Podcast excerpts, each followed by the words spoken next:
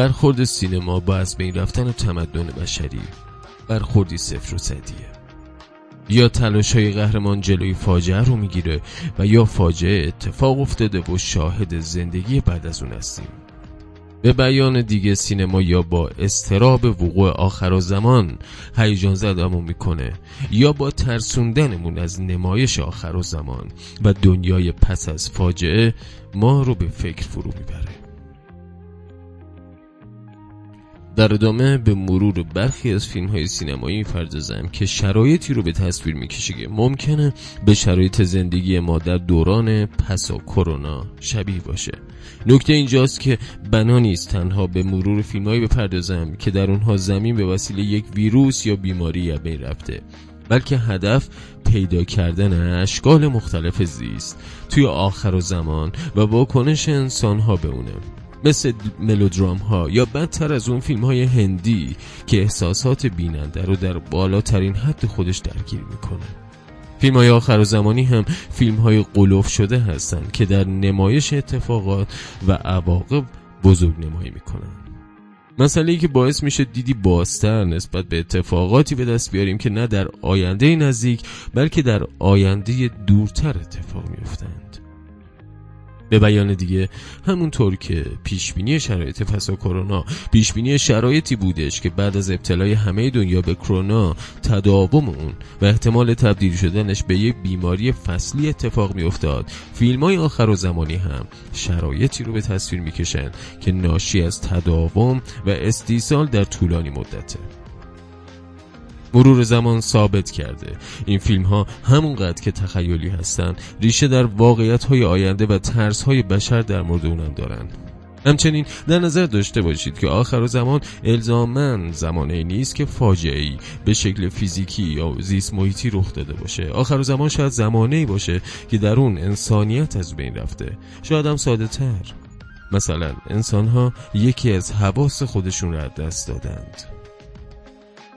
دنیای پس از فاجعه دنیای تنها بودن و تنها ماندنه. بیماری ها، زامبی ها، ساختارهای اجتماعی، حکومت های سرکوبگر، ماشین ها و نرم افزارها و خلاص تمام چیزهایی که تمدن بشری رو می‌سازن یا ممکنه اون رو به کام نیستی بکشونن. به وجود اومدن تا انسانها رو در کنار هم نگه دارن تا در سایه آسایش و رفاه طعم شیرین خوشبختی چشیده بشه. چرا که فاجعه آمیزتر از فاجعه که آخر و زمان رو می‌سازه اینه که آدم ها نتونن در کنار هم باشند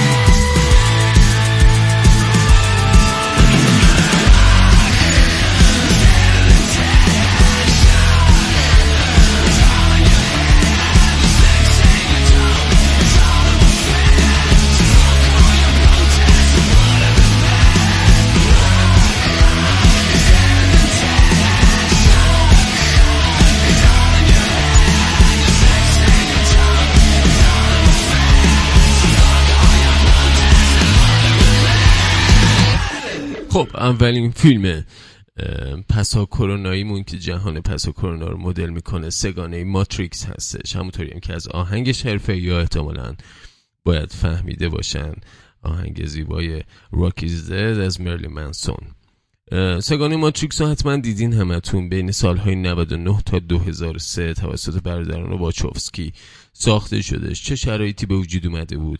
خب هوش مصنوعی خلق شده توسط انسان منجر به شکگیری ماشین های خداگاه و خود مختار میشه که بشر رو توی یک سیستم واقعیت مجازی تحت عنوان میتریکس زندانی می‌کنه. تا از حرارت و فعالیت های الکتریکی بدن انسان ها به عنوان منبع انرژی برای خودش استفاده کنه. هرچند هرچند وقتی یه بار برخی از این زندانیان موفق به رهایی از این سیستم میشن. پس تهدیدی برای اون تلقی شده و توسط هوش مصنوعی در داخل و خارج تحت تعقیب قرار می‌گیرن. شباهت اون به دنیای بعد از کرونا چیه؟ جهانگیری ویروس کرونا ممکنه باعث بین رفتن فعالیت های اجتماعی بشه. پس به مرور زمان انسان ها روز به روز به هوش مصنوعی متکی خواهند شد که اونها را از ارتباط مستقیم با سایر افراد بینیاز کنه ماتریکس جهانی رو تصویر می‌کنه که هوش مصنوعی در اون به انسان مسلط میشه و اون رو به خوابی مصنوعی فرو می‌بره تا در دنیای پیش از حکرانی ماشین ها مشابه دنیای قبل کرونا زندگی کنند. در مورد مشابه مجموعه فیلم های سیاره میمون ها یا Planet of Apes دنیایی رو به تصویر می‌کشن که توسط میمون ها تسخیر شده. به عبارت دیگه تسلط موجودی غیر انسان بر انسان که می‌تونه در اشکال مختلفی ظهور کنه اما نتیجه یکسان در پی خواهد داشت.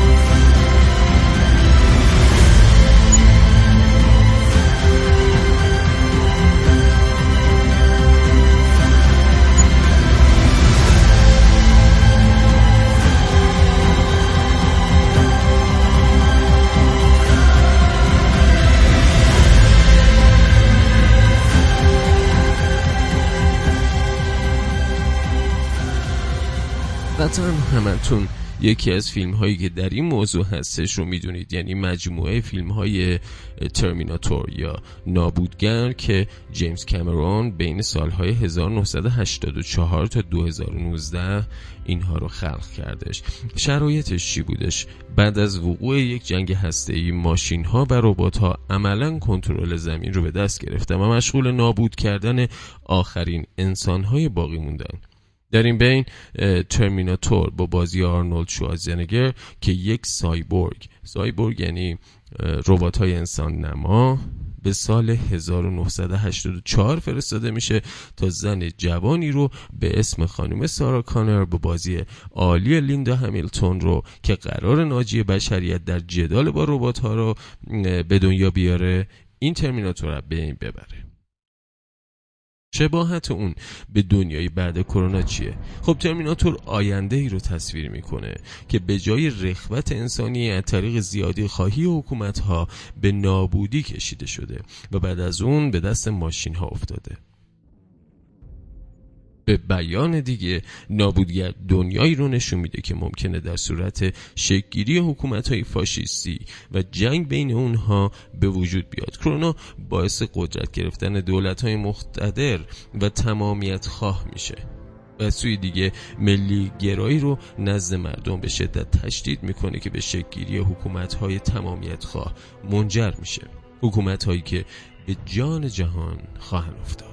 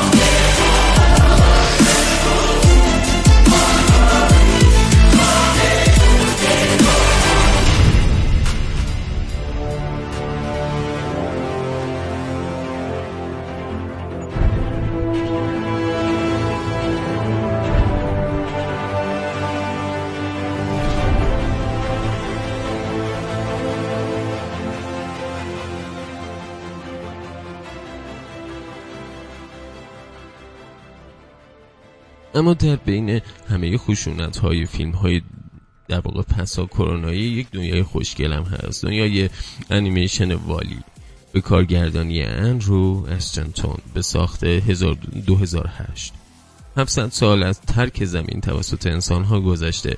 تنها چیزی که روی کره زمین باقی مونده زبال است. والی ربات هوشمند آشغال جمع کنیه که مأموریت دائمش فشرده سازی و جمعآوری این زباله هاست. شباهت این انیمیشن به دنیای بعد کرونا. تصور کنید که کرونا باعث بین رفتن منابع مدنی انسانی و جنگ بین کشورهاشه. خب نتیجه چیه؟ جهانی که در معرض فروپاشی قرار گرفته و روز به روز بیشتر غیر قابل سکونت میشه. بشر که فهمیده نمی‌تونه بیش از این تو زمین باقی بمونه از زمین فرار می‌کنه تا جای دیگر رو برای زندگی پیدا کنه. هرچند تصویری که والی از دنیای آینده ارائه می‌کنه رومانتیک و امیدوار کننده است. اما تصور دنیایی که فقط آشغال توی اون باقی مونده. باعث شکگیری تصویری جامع از جهانی میشه که سالها فقط مورد مصرف قرار گرفته و حالا تصمیم داره واکنش نشون بده. به عبارت دیگه زمین یا طبیعت به حیات خودش ادامه میده. این انسان ها هستن که باید خودشون رو با اون وفق بدند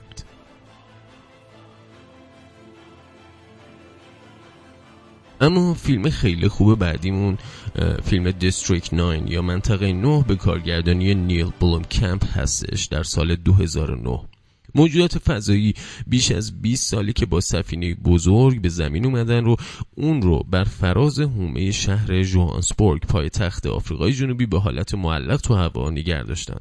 زیر فشارهای جامعه جهانی دولت آفریقای جنوبی برنامه برای اسکان این موجودات فضایی در نظر می‌گیره.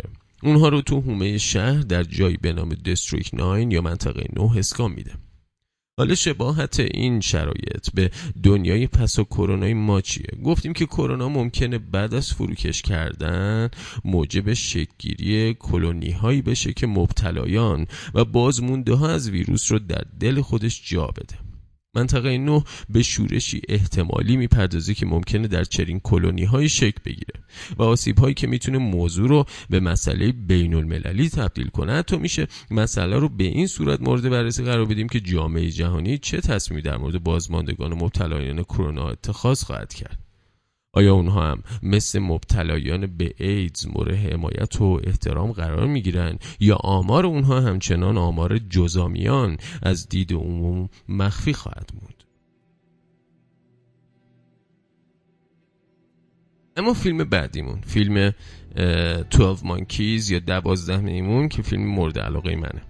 کارگردانش تریگیلیام هستش در سال 1995 ساخته شده. تو سال 96 جهانی به یه مکان ناامن برای زندگی بشر تبدیل شده به طوری که بیش از 5 میلیارد نفر بر اثر یک ویروس کشنده به این رفتن و یک درصد باقی مونده از انسان ها مجبورن برای در امان ماندن از مرگ تو زیرزمین زندگی کنن.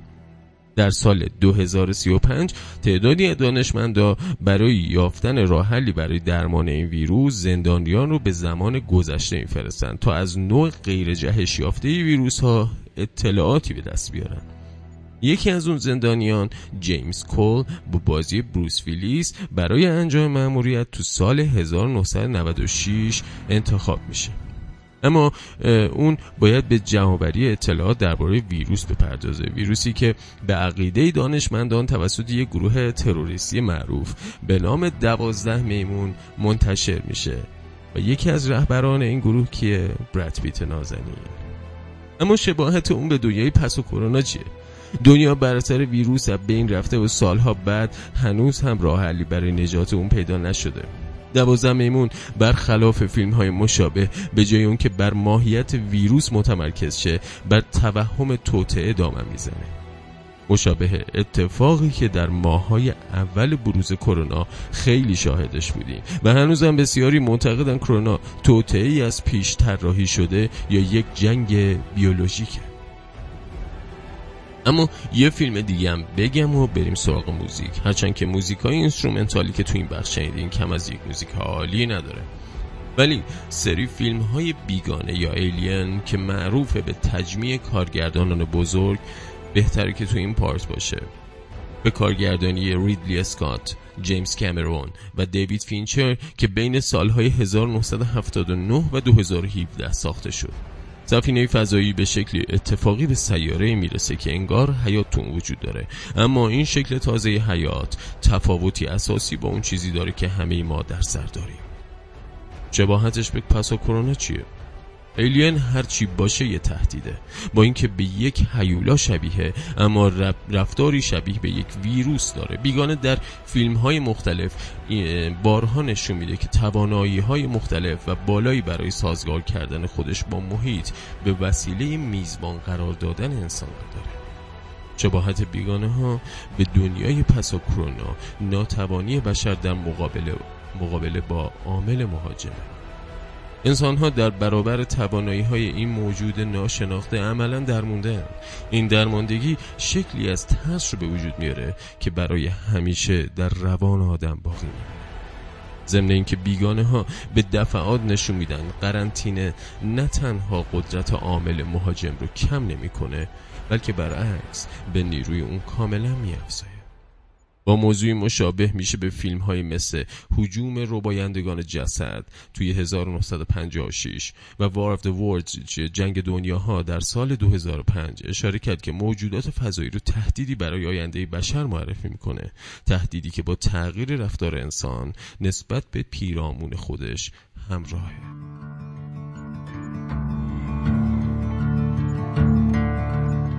There ain't no grave can hold my body down. There ain't no grave can hold my body down. When I hear that trumpet sound, I'm gonna rise right out of the ground. Ain't no grave can hold my body down. Well, look way down the river, and what do you think I see? I see a band of angels and they're coming after me. Ain't no grave can hold my body down. There ain't no grave can hold my body down. Well, look down yonder, Gabriel. Put your feet on the land and see. But Gabriel, don't you blow your trumpet till you hear from me. There ain't no grave can hold my body down. Ain't no grave can hold my body down.